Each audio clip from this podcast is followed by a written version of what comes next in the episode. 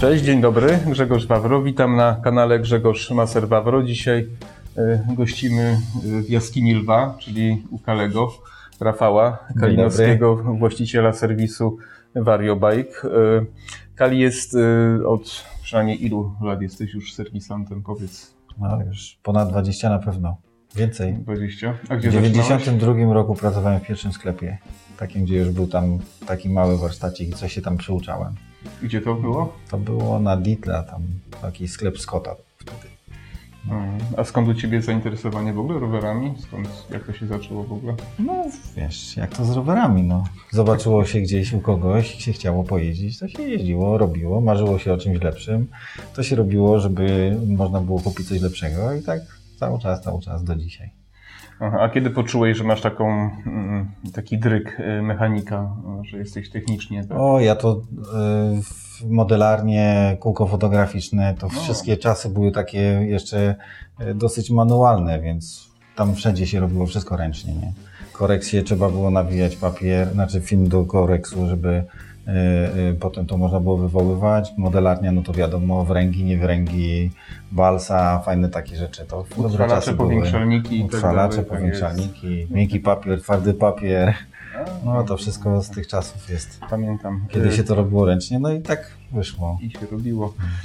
Ty też masz historię taką zawodniczą, prawda? Startowałeś a tam parę razy, ale to tylko taki epizod. Nie było ale wtedy. sukcesy miałeś chyba. Nie? No tam trochę coś pojeździłem. No, jak każdy gdzieś tam w, tym czasie, yy, kiedy się tam te rowery tak, były taką mocną pasją, no to wtedy tam jako dzieciaki to próbowaliśmy coś, nie? Ale to wtedy nie było warunków. Yy, znaczy nie było warunków. Mieli ludzie warunki, co jeździli, mieli sprzęt, mieli możliwości dostępu do tego sprzętu.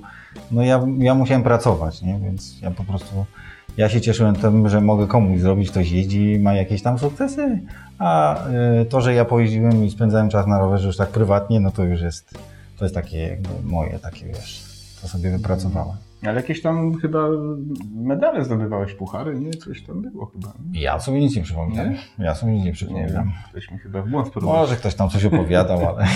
nie, no wygrałeś kiedyś w Myślenicach chyba coś opowiadał. Ale to nie wygrałem, nie, nie, to no, faktycznie uczestniczyłem tam w takim wyścigu, ale nie, nie, to daleko, żeby tam być jeszcze gdzieś na, na samym początku. Rozumiem. No nic, porozmawiamy dzisiaj y, o pewnie y, Ciebie i tak większość rowerzystów Krakowie zna, więc, więc y, może zajmijmy się tym, co najbardziej, to w czym najbardziej się specjalizujesz, czyli amortyzatorami. Bo w ogóle mamy taki plan, żeby, to znaczy ja mam plan, jak się Kali oczywiście zgodzi, żeby zrobić serię takich filmów tematycznych związanych właśnie z częściami rowerowymi, z akcesoriami, z serwisowaniem, z ich ewentualnie jakością, trwałością i tak dalej, bo Kali jest przynajmniej dla mnie naj, najlepszym specjalistą, jakiego kiedykolwiek znałem. Znamy się ile? Z 15 lat więcej chyba, nie? No tak jak coś, więcej, coś jak, jak, ten serwis jest Jak to otworzyłem, tak. no to tak, 15 lat leciutko. 15 lat, więc ja no. Absolutnie y, mogę stwierdzić, że Kali jest najlepszym specjalistą, jakiego ja znałem w tej dziedzinie. Nie mówię, że nie ma lepszych, ale ja nie znam w każdym razie i pomyślałem, że warto wykorzystać, żeby pewne rzeczy y, rowerzystom przybliżyć, może uchronić przed jakimiś problemami albo przed wydawaniem niepotrzebnie y, pieniędzy, prawda, na niepotrzebne no, rzeczy. Że tam coś mogę pomóc, nie ma problemu. No, powiedz, bo ty, dla ciebie amortyzatory to chyba taki twój, y, taki konik, można powiedzieć, prawda? Ty chyba specjalizujesz się najbardziej, nie? W no fakt, no, w większości czasu, jaki spędzam w pracy, no to głównie robię właśnie przy zawieszeniach. Y, no to jest związane z tym, że jak y, pojawiały się na rynku w ogóle jakieś pierwsze egzemplarze dawno temu, no to nie bardzo było chętnych, żeby tam coś pokręcić, podubać, zajrzeć, a ja akurat lubię i jakoś mi to wychodziło, więc tak wyszło, że, że robię przy tym cały czas i akurat to jest fajne. A powiedz mi, tak y, tyle lat już przy tym siedzisz, y, jaki jest postęp technologiczny od czasów, kiedy zaczynałeś, a teraz na przykład? O, no jest, jest, postęp jest bardzo duży. Głównie chodzi o oleje. Oleje mają super parametry teraz. Y, no i ogólnie jakby cała koncepcja zamiany energii w ciepło w tym oleju jest taka y, no ciekawa. To wszystko się bardzo pozmieniało. To wszystko idzie razem też jakby cała technologia y, tych amortyzatorów, no to idzie też w parze z kątami, geometriami. No jakby same rowery też są zupełnie inne niż te, które pamiętamy z dawnych lat. Ich, y, ich kąty szczególnie mają wpływ na trakcję. To wszystko razem działa super i, i do tego jak się dobierze dopie- odpowiednio amortyzator i jeszcze ktoś umie tam trochę pojeździć, no to jest naprawdę super frajda. No tak też materiałowo, prawda? Kiedyś tu głównie O. aluminium, aluminium, teraz już karbon coraz częściej. Tak, karbon jest, y, aluminium nadal też, bo niektóre elementy są takie obciążeniowo tak, tak, tak skonstruowane, że nie da rady zrobić, y, żeby było wszystko z karbonu. Natomiast no, y, głównie hydraulika to pracuje w anodowanych aluminiowych częściach, ładnie wykonanych, frezowanych, y, wszelkiego rodzaju zaworowania, iglice, płytki, wszystko jest naprawdę super i jak się to rozbiera, to po prostu aż miło popatrzeć, jaka inżynieria jest wsadzona w to wszystko, no nie? A to jest wszystko malutkie, delikatne, drobne, a podaje, poddane takim dużym obciążeniom, także tak, tak, to I działa, amortyzatory są super, to rewelacja. No, Jest tak. A y, powiedz mi, czy y, jeśli chodzi o ym, czy skomplikowaność, czy tak się może nieładnie wyrażę, tych y, amortyzatorów dzisiaj, czy ona się przekłada na ich awaryjność? Bo to jest jakby pewnie... Oczywiście skraca się żywotność tych, tych całych zawieszeniowych koncepcji w rowerach. Y, Wymagane są coraz częstsze takie akcje wymiany oleju, czy, czy w ogóle serwisowania tych, y, tych zawieszeń. Tak, jest to związane z tym, że schodzą wagi, wymagania są coraz mocniejsze. Y, No i niestety te oleje są przeciążane, pracują coraz, co- coraz mniej jest oleju w ogóle w tych damperach, czy w amortyzatorach z przodu też. W związku z tym ten olej jest bardziej przeciążony, jest go mniej i trzeba go częściej wymieniać. To tak, jak najbardziej. To jest tak, idzie w takim kierunku, żeby robić. Ja mówię, że czasami dochodzi do momentów, kiedy właściwie po weekendzie dobrego jeżdżenia można byłoby w sumie zrobić serwis, nie? Tak, po dro, drogie amortyzatory to jest najwyższej półki, to chyba po każdych zawodach się serwisuje. Nie? Tak, tak, no tam jest, tam jest, to działa trochę inaczej. Jeśli jest zawodnik, ma kilka tam zestawów przygotowanych, on ma przygotowane na, na jego y, y, wymagania w danym momencie, czy, czy chce jechać na tym, czy na tamtym, oczywiście. Natomiast y, głównie no to y, związane jest z tym, żeby y, dopasować do danej chwili, nie? Jest, akurat jest y, koncept taki, że pojadą jak jest y, sucho, no to chcą trochę inne opony, inny rower. To wszystko zależy od tego, jaki jest też budżet, nie? Czy, czy No tak. tam ile tych sprzętów stoi i, i, i czeka y, do, do użytku. Powiedz, załóżmy, jest taki koleś, y, który już troszeczkę jeździ, powiedzmy, robi parę tysięcy kilometrów rocznie y, i jeździ na rowerze tam powiedzmy jakimś sztywniaku, no i chciałby zacząć przygodę z amortyzatorem. To co byś mi na przykład mu polecił, jakiego typu, może nie kon- ko- koniecznie model, chociaż też ewentualnie, tylko jakiego typu amortyzator na początek, żeby y, żeby już dobrze pracował, żeby, żeby miał to tłumienie dobre, żeby też miał To wytrzymałość, najważniejsze, najważniejsze to producent tak naprawdę nie ma znaczenia. Yy, To wszystko zależy, kto jakim dysponuje budżetem i co by chciał kupić, nie? Natomiast yy, najważniejsze, żeby miał tłumienie hydrauliczne. To jest taki jakby podstawa yy, tej, tej różnicy między zwykłym takim ciernym amortyzatorem, który ma tylko sprężynę, sprężynę gumową albo nic nie ma w środku, tam praktycznie jakąś tam poduszkę powietrzną, a już jak jest jakaś taka najprostsza forma tłumienia, gdzie ten tłumiczek już tam troszeczkę tego oleju przepłukuje i to wszystko razem zaczyna działać, to no, wydajność i sprawność takiego y, czy dampera, czy amortyzatora, bo to głównie w przodzie, jeśli ktoś by tam sobie chciał coś, no to raczej w przedni, w przedni zestaw, no to, to ja uważam, że jakikolwiek z małym tłumiczkiem to już jest super. Bo gdyby ktoś nie wiedział, w tłumieniu chodzi o to, o utrzymanie przyczepności, prawda? Tak, tak. No, jazdy- całą energię włożoną, y, którą dostaje koło jako masa miotana, no to tą energię pochłania nam olej i ten olej zamienia najczęściej tą energię w ciepło. Oczywiście jest to bardzo skomplikowany proces, bo teraz amortyzatory są bardzo skomplikowane. Generalnie chodzi o to, żeby to koło cały czas było na gruncie. Dzięki temu jest y, y, jakby cały czas zachowana trakcja, można tym rowerem manewrować, można go schamować, no, no i po prostu tak to działa, nie? No i to nie, nie tylko się odnosi a propos rowerów, a większości z nas, nawet jeśli sobie nie zdajemy z tego sprawy, to hydraulika jest bardzo powszechna w zastosowaniu, e, czy w Twoim stojaku, e, do, do kamery, czy, czy w samochodach, czy w motoryzacji, czy w technologiach lotniczych. Wszędzie, wszędzie są różnego rodzaju zaworowania, które właśnie e, tą energię pochłaniają. Rozumiem, że są różne rozbudowane wersje dwukomorowe, komora negatywna, komora pozytywna, coś tam pamiętam, prawda? Czyli, Tak, tak. czyli to daje już większe możliwości. Taki na przykład, może byś wytłumaczył, na czym polega ta właśnie komora pozytywna, negatywna. No, wcześniejsze, pierwsze, bo głównie y, większość amortyzatorów wcześniej, y, które się pojawiały na rynku, miały takie sprężyny elastomerowe, to się wtedy nazywało.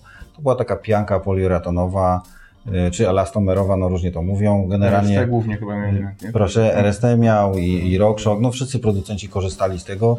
Y, No cechą tej pianki było to, że ona podczas naciśnięcia, y, to była, taki, była taka wersja tego elastomera MCU się nazywało y, i no, wyglądało to w przekroju jak taka gruba gąbka. I no, właściwości tego elastomera były takie, że jak się go ściskało, to łatwo się wydostawało z niego powietrze. I jak on się potem rozprężał, no to y, zwalniał. I to był taki pierwszy amortyzatory. Całkiem nieźle to działało, było dosyć trwałe. Teraz już się w ogóle tego nie stosuje, tych elastomerów nie ma. Jak ktoś nosi taki stary amortyzator do naprawy, to zwykle tam elastomery są już po prostu, yy, no nie działają, już się kruszą, ten elastomer całkowicie się rozpada. Yy, No to to były takie pierwsze rozwiązania. Pu- One były potem łączone, na przykład RockShox yy, łączył te elastomerowe sprężyny z takimi prostymi tłumiczkami. Już tam można było, już tam się napełniało olej, były uszczelki i takie już tam e, wstępne tłumienie było w takich zawieszeniach pierwszych, takich amortyzatorach z przodu. E, Tył podobnie, z tym, że z tyłu raczej były sprężyny takie klasyczne, e, bardzo twarde, to były krótkie skoki i te amortyzatory były takie no, mało doskonałe, no ale jak wiadomo, to wszystko się ro, rozpoczynało wtedy, nie? Natomiast, y, no mówię o takich początek lat 90. właściwie, Później zaczęto robić koncepcje trochę lżejsze, były różnego rodzaju rozwiązania takie, gdzie można było za pomocą powietrza y, ten amortyzator jakby y, y, korzystać z tej sprężyny zamiast tych elastomerów, ale no niestety z y, średnicami, jakie mieliśmy wtedy do czynienia, y, z masą miotaną, czyli dosyć ciężkie opony, dosyć ciężkie koła, y, kąty, to wszystko razem powodowało, że no, te amortyzatory nie były zbyt wydajne.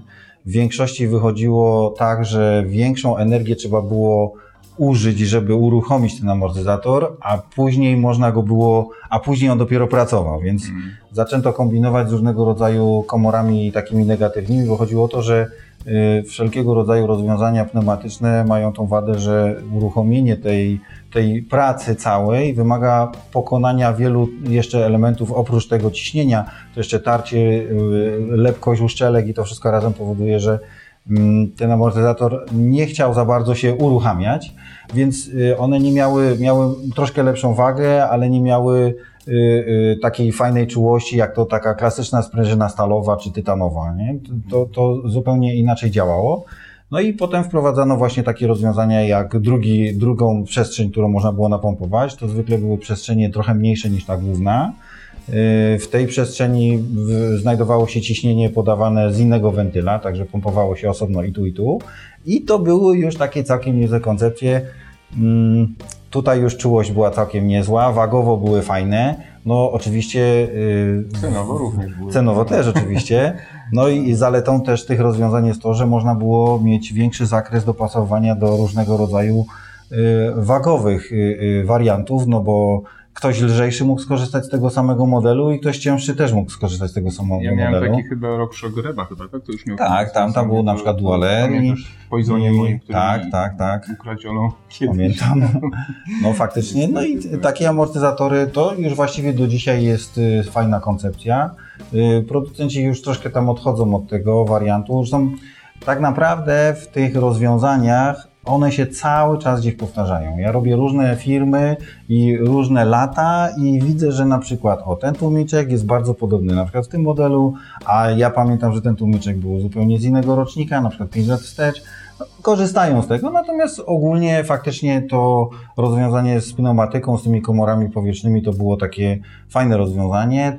Cały czas producenci jakby idą w jednym kierunku trochę i w drugim, no bo też są różni zwolennicy. Jedni wolą sprężynę sta- taką standardową, zwijaną, czy z tytanu, czy z szerokimi zwojami, czy z małymi zwojami, gęstymi, no to różne koncepcje. Powiedz, bo ja miałem zawsze sentyment do Marcoczy, jak jeszcze jeździłem w starych czasach do 2008-2009 roku. Chyba coś z tą firmą się teraz trochę pogorszyło. Ja pamiętam, No. miałem Camp Eta, to one były nie do zdarcia, te amortyzatory. Tak, prawda? tak, Marcoki, Marcot, Marcokki, nie wiem jak się mówi Marcotti, Mar- Marcotti, Marczoch. Marcok. Y, No generalnie ta firma faktycznie to jest firma, która się wywodzi w ogóle z zawieszeń motocyklowych. Tak. Oni weszli w branżę rowerową dawno temu. Ja pamiętam pierwsze sztuki, że też jeździłem akurat na takim. Mama mi kupiła na raty dawno temu, pamiętam. W- I to były takie modele, które już y, miały hydraulikę, miały y, regulację tłumienia, miały komory powietrzne. Fajnie to było porobione, oczywiście miały małe skoki i tak ten, ten producent cały czas coś wprowadzali, coś wprowadzali. Doszli do takiego momentu, gdzie ta trwałość i super praca zaczęły trochę przeszkadzać, bo pewnym momencie się okazało, że y, niektóre amortyzatory, niektóre, niektórzy producenci mm, odkryli, że super lepkość, super czułość, której słyną na przykład Marcotti, y, czyli ta taka, wiecie, wybieranie nawet kostki brukowej, on cały czas pracował, to te cechy nie zawsze są dobre. Y, do różnego rodzaju zastosowań w różnych rowerach. Oczywiście y, y, mam na myśli rowery crossowe, jakieś tam enduraki, wcześniej było więcej zjazdowych rowerów, no to tutaj y, y, tak wyszło, że mm, y, odkryto, że wcale ten amortyzator taki czuły nie musi być. Co więcej, można go nawet lekko blokować, jeśli chodzi o jego wstępną, wstępną fazę pracy, czyli na przykład te 20 mm ugięcia, co zawsze było traktowane, że w Marcotti y, te, te 20-30 mm jest takie fajne. On miał skok ujemny, miał skok y, czuły, bardzo fajnie pracował y, i faktycznie to było super. Natomiast właśnie później poszło to w kierunku takim, żeby jednak blokować tą pracę, żeby nie pochłaniał w tym momencie tyle energii. Y, No bo się jakby optymalizuje to wszystko, nie? Zmniejsza się y, rotację kół, zmniejsza się wagę opon, wchodzi się trochę w te lateksy. Y, No teraz to już jest właściwie powszechne, ale wcześniej to były takie dopiero początki, więc to wszystko powodowało, że ten amortyzator no, nie musiał być aż tak czuły. No i producenci oczywiście na to reagują, też robią różnego rodzaju rozwiązania, regulacje, regulacje platformy pośrednie, można tam to co powiedziałem wcześniej, no można sobie skonfigurować każdy amortyzator, można go ustawić na wiele różnych sposobów. Oprócz tego jeszcze ja mogę to poustawić, bo mogę zastosować różne oleje, różne lepkości, różne wkładki, które zmieniają ciśnienia. Y, To, co y, teraz się pojawia już tak dosyć powszechnie, różnego rodzaju tokeny, takie wkładki do tych komór powietrznych, to takie rzeczy ja robiłem jeszcze, kiedy w ogóle nie było, nikt o tym nie myślał. To, Tak bardziej indywidualnie do klienta podchodzisz. tak, tak, bo chłopcy na przykład mieli pewne y, wymagania i nie mogliśmy sobie poradzić, bo na przykład załóżmy model był dobry, miał dobre parametry, ale nie działał w 100% jak, tak jak trzeba. Jeśli chodzi o amatorską eksploatację, taką jak y, załóżmy ja sobie pojeżdżę, czy, czy większość nas, no to w większości te sprzęty są super, nie? Ale jeśli chodzi o już taką y, y, eksploatację czy to zawodniczą, to trudno powiedzieć, bo nie zawsze zawodnicza to jest taka sama, e, taki sam wariant ustawiania, jak ktoś na przykład mocno jeździ we własnym, e, nie wiem, we własnych e, ścieżkach swoje góry, nie? I, I na przykład chłopcy tam sobie robią jakieś swoje rywalizacje i czasami tam się robi różnego rodzaju modyfikacje, to one się, one nie wychodzą gdzieś dalej, nie? To są takie indywidualnie do, dla kogoś tam coś się kombinowało, no to na tej zasadzie Pytałem Ciebie o amortyzator do roweru, do tandemu tego MTB, gdybym opcjonalnie chciał, to mówiłeś, że właśnie dzisiaj bombery to już nie są te same bombery co kiedyś, tak? Bo one są dostępne. Nie wiem, czy to jest ta, ta sama, y, no, dokładnie ta sama technologia, ale mówiłeś, że już teraz bombera byś tak bardzo nie polecał jak kiedyś. Yy, powiem tak, yy, no nie są, to, nie są to już takie produkty, jak my pamiętamy. Yy, w ogóle jak yy, yy, biorąc pod uwagę nas, czyli nasz wiek, chłopców, którzy oglądali te pierwsze te, amortyzatorowe koncepcje, te wszystkie firmy, które się pojawiały na początku lat 90. Yy, i nas trzyma jeszcze jakby tamten czas, nie? Ale ten czas już minął i Większość tych produktów, które my pamiętamy, to nie wyglądają już teraz. To one mają, producenci mają nazwy te same, mają różnego rodzaju y, tam y, szaty graficzne, loga, ale wewnątrz już y, niewiele się to jakby kojarzy ta technologia nowa teraz z tymi wcześniejszymi. Oczywiście wszystkie te y, różnego rodzaju olejowe y, czy tam y, hydrauliczne rozwiązania są i one muszą być, ale to już jest zupełnie inna modyfikacja, inne ślizgi, inne średnice, inne są no nawet i oleje, nie? Wszystko się zmieniło. Także nie mogę powiedzieć, że nie polecam, natomiast no akurat w okolicznościach do tego tandemu, to ja bym wybrał innego producenta, chociażby ze względu na przykład, ze względu na to, że można tam zrobić więcej różnych modyfikacji, takich, które Wam pomogą. Nie? Bo, Ale Fox chyba tak, bo jak ja jeszcze jeździłem, pamiętam dampera do mojego Poisona zakładałeś, y, to y, mi się kojarzył wtedy Fox bardziej właśnie z damperami. On wtedy jako amortyzator przedni to rzadko występował chyba, prawda? W 2005, 2007. Było ich zdecydowanie mniej. Nie. Tak, teraz tak. jakby on no, się rynek jest teraz czołówka, prawda? Tak, Fox, tak. Nie? Teraz jest czołówka i, i zresztą no, dużo firm też innych jest y, równie ciekawych. IDT ma bardzo ciekawe rozwiązania. Fajne jest też to, że niektóre firmy są ograniczone Y, znaczy mają patenty na swoje rozwiązania, więc inni są ograniczeni, nie mogą się zbytnio czasami, tam, ja mówiłem wcześniej, że tam niektóre są podobieństwa, ale to są podobieństwa, nie są skopiowane części, czy skopiowane rozwiązania, natomiast gdzieś tam jakiś tam y, y, y, inżynier, który tam sobie y, coś projektuje, no to wiadomo, że tam na czymś może bazować, nie? Ale y, no te rozwiązania są już takie, no poszło to w inną stronę. Słuchaj, bo żeby film nie trwał 4 godziny, tak jak mówiłeś, y, y, mm, mam jeszcze takie dwa tematy, które chciałbym z Tobą poruszyć. Pierwszy właśnie, czy amortyzator, zwłaszcza y, full, prawda, full rower w pełni amortyzowany, zawsze jest, czy uważa, że czasami jest na wyrost stosowany, prawda? Bo co ja myślę na ten, na ten temat, że bardzo często ludzie używają rowerów, zwłaszcza jeśli ich stać na to, y, w pełni amortyzowanych, na jazdę po takich drogach typu shooter, kiterem, prawda? A nie zdając sobie z tego sprawy, że jednak każda amortyzacja, nawet najlepsza, jednak pochłania sporo naszej energii i y, też daje nam sporo wagi, prawda? Czy komu, komu byś polecił, a komu byś nie polecał? Y, jest taka, znaczy zdarza się bardzo często, że ktoś y, kupuje sobie rower, y, sprzedawca chętnie sprzeda rower, bardzo dobry, bardzo drogi. Z reguły drogie, no to są, zależy w jakim kierunku idziemy, no bo możemy iść w kierunku drogiej szosy, a możemy iść w kierunku drogiego roweru full zawieszonego. No są tacy klienci, którzy przyjeżdżają do mnie i na przykład usterki w takich rowerach są ciekawe, bo one, jeśli chodzi o zawieszenia, one na przykład te amortyzatory nie pracują, więc się nie pukają. Jak się nie pukają, to się nie smarują. Jak się nie smarują, to się na przykład odparzają. Różnego rodzaju są usterki. Yy, mam nawet yy, yy, prostą sprawę. Niektóre rowery, które są na przykład na rowerach tarczowych i ktoś jeździ tymi rowerami tak po prostu wzdłuż Wisły tu u nas w Krakowie, no to na przykład te hamulce w ogóle nie, nie mają wydajności, nie mają takiej sprawności, jak powinny mieć. One się nie eksploatują w odpowiednich temperaturach. To wszystko ma znaczenie.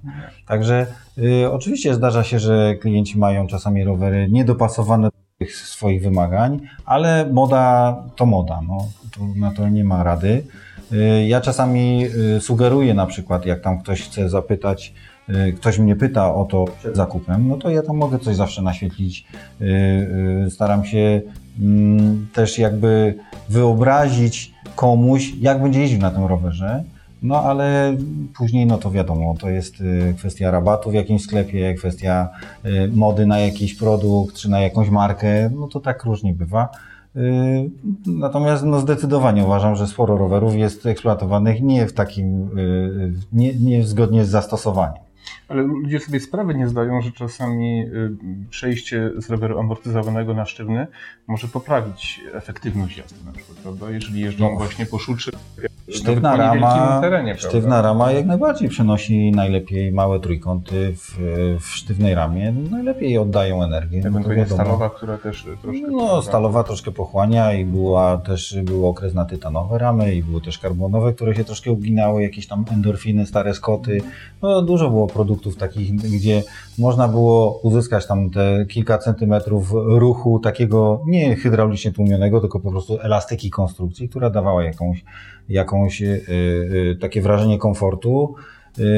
No, szosa też bardzo dobrze sobie z tym radzi. Szosowe rowery yy, różnych producentów są tak skonstruowane, są tak yy, obmyślane układanie tych nitek, tego karbonu, tego węgla, że naprawdę można zrobić rower, który świetnie obciążenia z nogi, a jest na przykład komfortowy, nie? Jest chyba jeszcze jedna, że- przepraszam, wchodzę- w słowo, że mm, na sztywnym rowerze też y, trzeba uwagę do techniki przykładać, prawda? Bo techniczna jazda może y, spowodować, że ta jazda jest też o wiele Dobrze bardziej jest. komfortowa, prawda? Oczywiście, no, dobrze a jest może pojeździć, tak, jak z, tak, z samochodami nowoczesnymi, które mają systemy Tak, tak. i ludzie przez to jest są gorszymi tak kierowcami, Tak. prawda? A na sztywnym rowerze trzeba jednak mieć świetną Tak, technikę, trzeba nogami amortyzować, trzeba się ustawić dobrze. Trzeba pracować z tak, rowerem. a na fullu po prostu Na fullu się siedzi. siedzi Tak. tak, no właśnie. Miałem kiedyś takiego klienta, który nie mógł zrozumieć tego, że na przykład on mówił mi, że e, wymienił już którąś e, oponę z przodu e, i z tyłu zresztą też wymieniał komplety opon na innych producentów, bo on nie może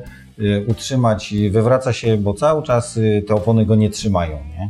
E, Cały czas gdzieś tam na jakichś trawersowaniach ta opona uślizguje się i mówi, jak to jest, że kurczę, inni jeżdżą, a on sobie nie może z tym poradzić. I ja zapytałem go, bo jeździł na rowerze z pełnym zawieszeniem, E, zapytałem go, czy siedzi na siodełku. No, no oczywiście, przecież mam rower z zawieszeniem, to trzeba siedzieć, nie?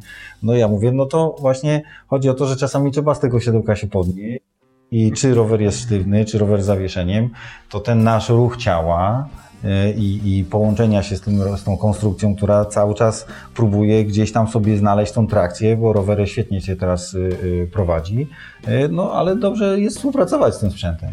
Jeśli ktoś jeździł dużo dawniej, dawniej y, na rowerach jeszcze 26, 26 jeszcze y, z dawnych czasów te rowery i teraz wsiada na rowery takie nowocześniejsze, z właśnie z fajnymi geometriami, ze świetnymi y, przerzutkami działającymi, przełożenia są super zoptymalizowane, to naprawdę rowery mają, są dużo łatwiejsze. No, Koła 29 dużo wprowadziły. Dużo prawda? wprowadziły. Dużo wprowadziły koła 29, bardzo gęste kordy w oponach wprowadziły też bardzo świetną, świetną, świetną trakcję, niskie ciśnienia na tych lateksowych rozwiązaniach. Jeszcze masa wirująca jest mniejsza, tak, te wkładki też, też, też się używa. poprawiają chyba, prawda? Tak słyszałem. Poprawiają, no różne są opinie, na pewno nie szkodzą. Jeśli na pewno nie szkodzą, sam używam, y, y, co mi się podoba, no to to, że właśnie nie ma ryzyka na dobiciu przy niskich ciśnieniach, co ja mały nie jestem, jak tam nieraz gdzieś stracę panowanie, to jest szansa, że przejadę i jest ok, nie? I jedzie się dalej.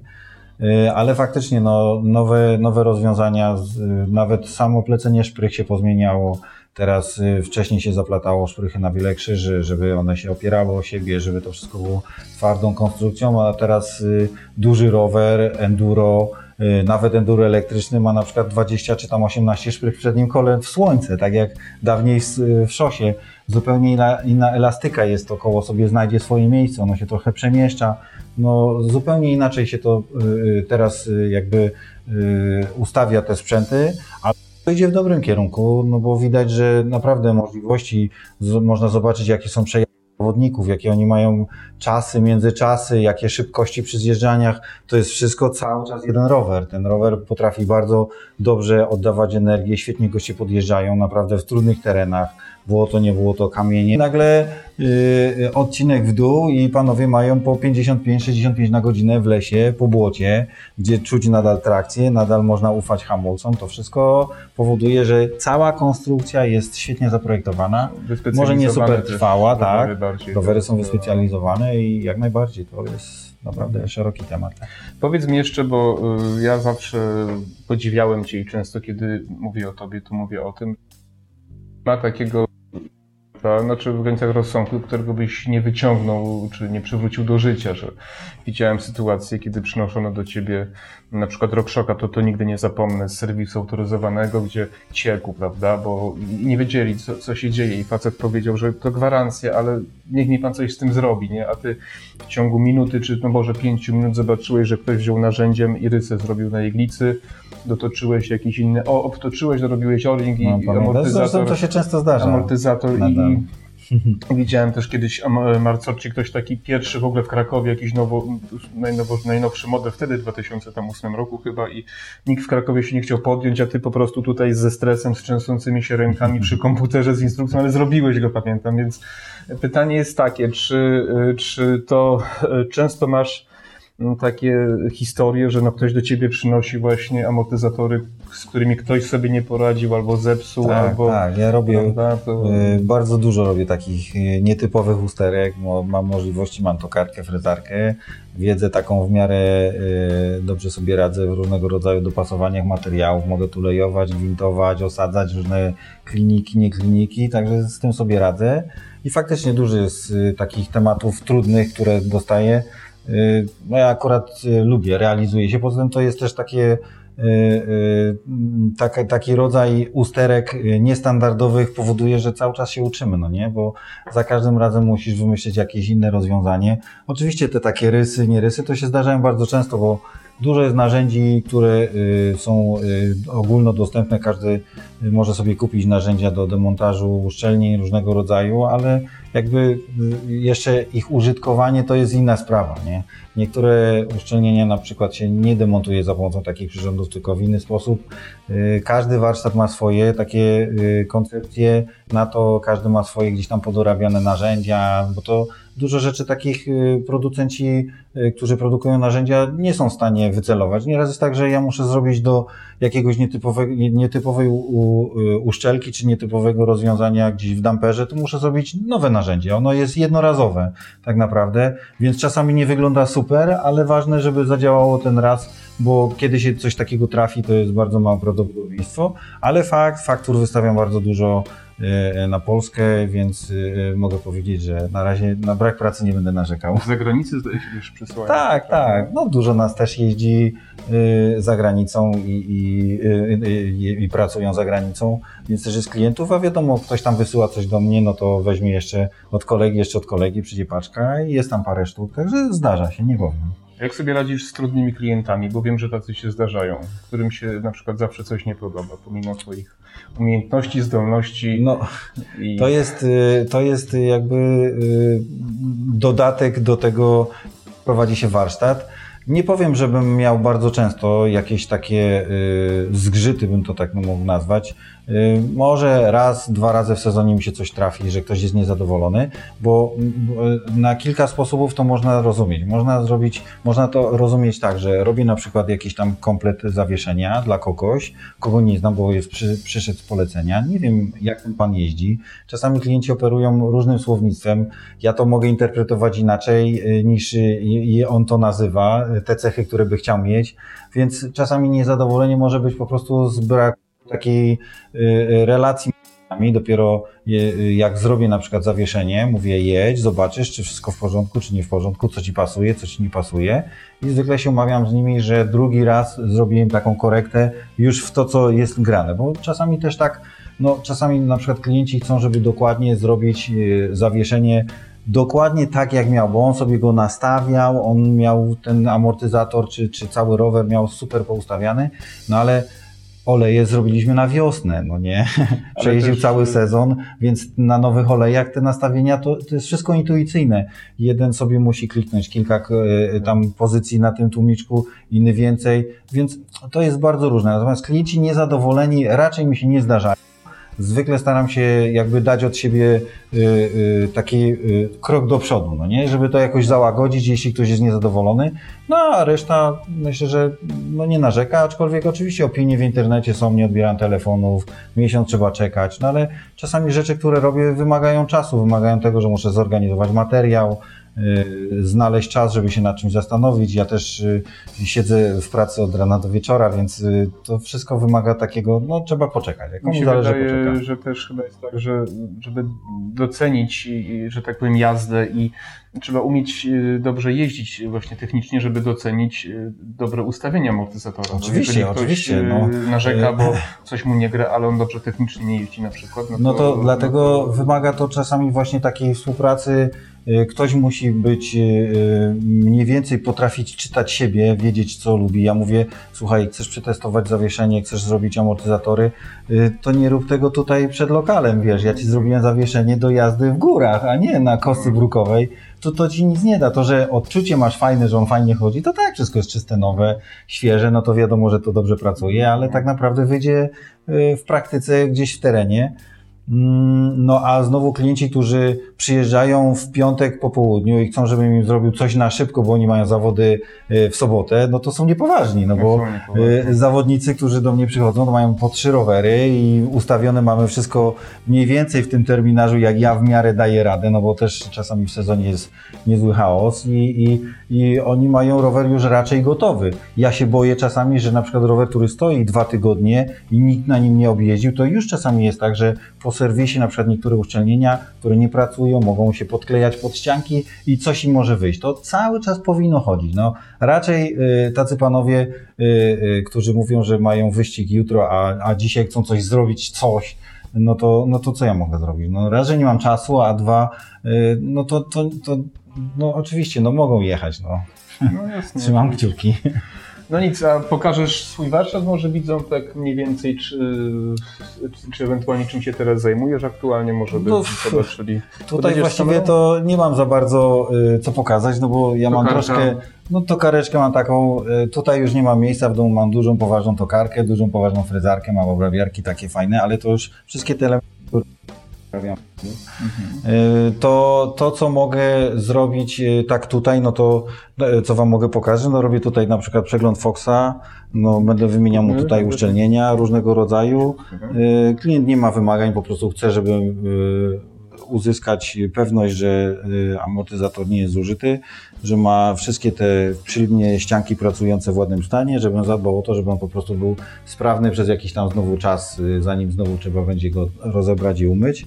No to ja dbam, żeby to w miarę było czyste. Oczywiście w warunkach warsztatowych jest różnie, no ale jednak dampery wymagają y, czystości. Wszystko się składa na częściach bardzo sterylnie y, i, pieczołowicie wyczyszczonych, no bo ryzyko małej y, kropeczki, jakiegoś ziarenka piasku, pyłku, który się tam gdzieś wklei, no to jest, to, to jest najgorsze, nie? To wtedy, no niestety Amor nie działa. Pneumatyka wysiada, czy oleje idą bokiem, no to już tutaj się już więcej nie radzi. Także czystość jest przede wszystkim. Mm, No a różnego rodzaju jakieś tam niesprawności, no to są związane głównie z elementami miękkimi. Tutaj sobie można zobaczyć, są takie różnego rodzaju o-ringi, X-ringi. Y, One są poddawane sporym ciśnieniom, poddawane sporym ciśnieniom, deformują się, zmieniają kształt, chemia olejów na nie wpływa, mają różnego rodzaju y, y, niedomiary albo nadwymiary, więc ja to po prostu koryguję. Producenci dają uszczelki takie w blistrach, y, które są przygotowane i niektóre na przykład zakładam, niektóre zakładam inne swoje, ponieważ na przykład Amper nie działa sprawnie z uszczelkami, które daje producent.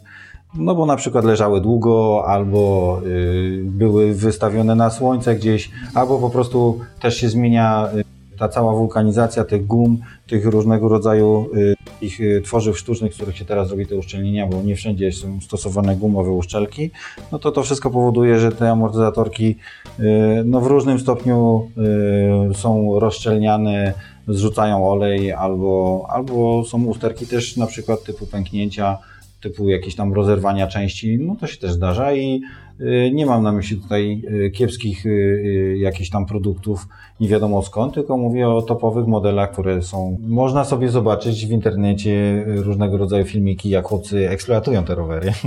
Czasami się zdarza, jak na przykład rodzice kupują dzieciakowi rower, taki z zawieszeniem, z dobrymi hamulcami, z dobrymi amortyzatorami.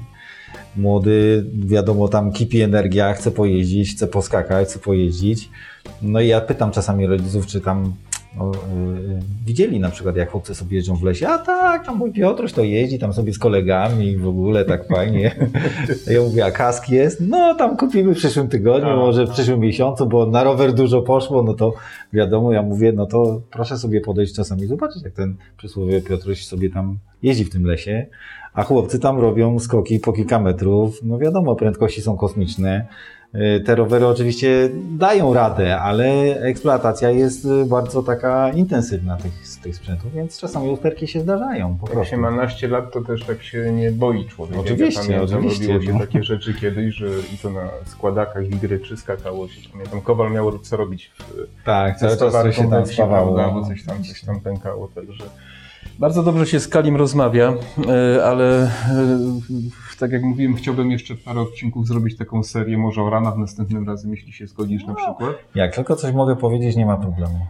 Kali zawsze był bardzo skromny, e, aż chyba za bardzo nawet, no ale uwierzcie mi, że nie znajdziecie lepszego specjalisty i to z punktu widzenia serwisowania. Chociaż jest jeden problem, bo jak nieraz dzwonię do Kalego i pytam o jakąś część, co by mi doradził, to on to często mówi pod kątem serwisowania w pierwszym rzędzie, a w drugim dopiero pod kątem użytkowania. No, niestety, no to jest... trzeba brać poprawkę. To jest moja wada, no bo Także- wiadomo, że ja pierw widzę, jak coś jest zrobione i z czego, a później jak jest y, używane i jakie daje radości przy, czy, czy, czy jak ułatwia jeżdżenie. Oczywiście, że tak. Myślę, że temat amortyzatorów e, ledwie liznęliśmy, jeśli tak można się wyrazić, prawda, bo temat jest szeroki, ale myślę, że te najważniejsze informacje przekazałeś i, i widzowie będą mogli przy wyborze, przy podejmowaniu decyzji o zakupie roweru czy amortyzatora będzie im na pewno łatwiej, łatwiej e, się na coś zdecydować.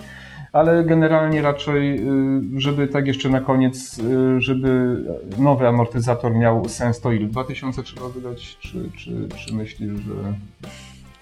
Kurczę, z tą Minimum, ceną to jest y, w tych czasach to już w ogóle dziwne Tak. pytanie, bo No, teraz ceny, dzisiaj, są, no. ceny są zwariowane, towaru też nie ma za bardzo. Tak. No ale y, jakiś taki podstawowy, na przykład tam model RockShocka, no to pamiętam, że tam y, można było kupić w okolicy tam 1200 zł z takim 1200. podstawowym tłumiczkiem hydraulicznym, y, blaszane rureczki, plasticzek, ale jest, jest tłumiczek hydrauliczny, więc jest już, już, jest, już jest super. Już jest tak, że po wciśnięciu wraca wolniej i można to jeszcze regulować, więc wystarczy. No tak, ale lepiej od razu wydać 3000, bo za pół roku zdecydujecie, że chcecie coś lepszego po prostu i wtedy... W rowerówce Tak. dobrze jest kupić sobie jednak coś e, troszkę zawsze lepszego, troszkę się szarpnąć na większy wydatek, bo faktycznie rowery, jak ktoś e, wchodzi w tą branżę i zaczyna się, e, zaczyna, zaczyna spędzać wolny czas, no to e, prawda jest taka, że e, wciąga kosmicznie. Po prostu każdy z nas jest, jest w pewien sposób uzależniony. Myślimy o tym, śnimy o tym jeżdżeniu, czekamy na, na to obcowanie z lasem, z kolegami, którzy tam zawsze gdzieś e, się da, da radę z nimi umówić i, i uważam, że e, no i wtedy no, troszkę się nieraz odstaje przez to, że właśnie sprzęt jest trochę nie za dobry. No Zawsze coś można sprzedać, prawda, żeby kupić. Rynek y, y, produktów tu- wtórnych, rynek wtórny jest bardzo rozbudowany, można sobie walczyć na każdą stronę. Ja potwierdzam, ja kiedy człowiek wejdzie, jak teraz ktoś śledzi mój kanał, to wie, że tandemy złożyłem, że człowiek jest y, gotów wydać prawie każde pieniądze, żeby zro zrobić, złożyć to, co sobie wymyślił, zamarzył i, i, Tak. i nie patrzy się na inne rzeczy po prostu, więc jak chcecie coś kupić, to lepiej przy, przyciśnijcie trochę budżet, wyciśnijcie, pożyczcie, kupcie sobie coś lepszego, bo w dłuższej perspektywie przeoszczędzicie tak naprawdę. tak, tak. Dziękuję Ci Kali za rozmowę bardzo Mnie merytoryczną. Bardzo miło. Y, y, zapraszam, mam nadzieję, na kolejne odcinki. Y, no i komentujcie, lajkujcie, zadawajcie pytania. No i do zobaczenia. Cześć. Dziękuję.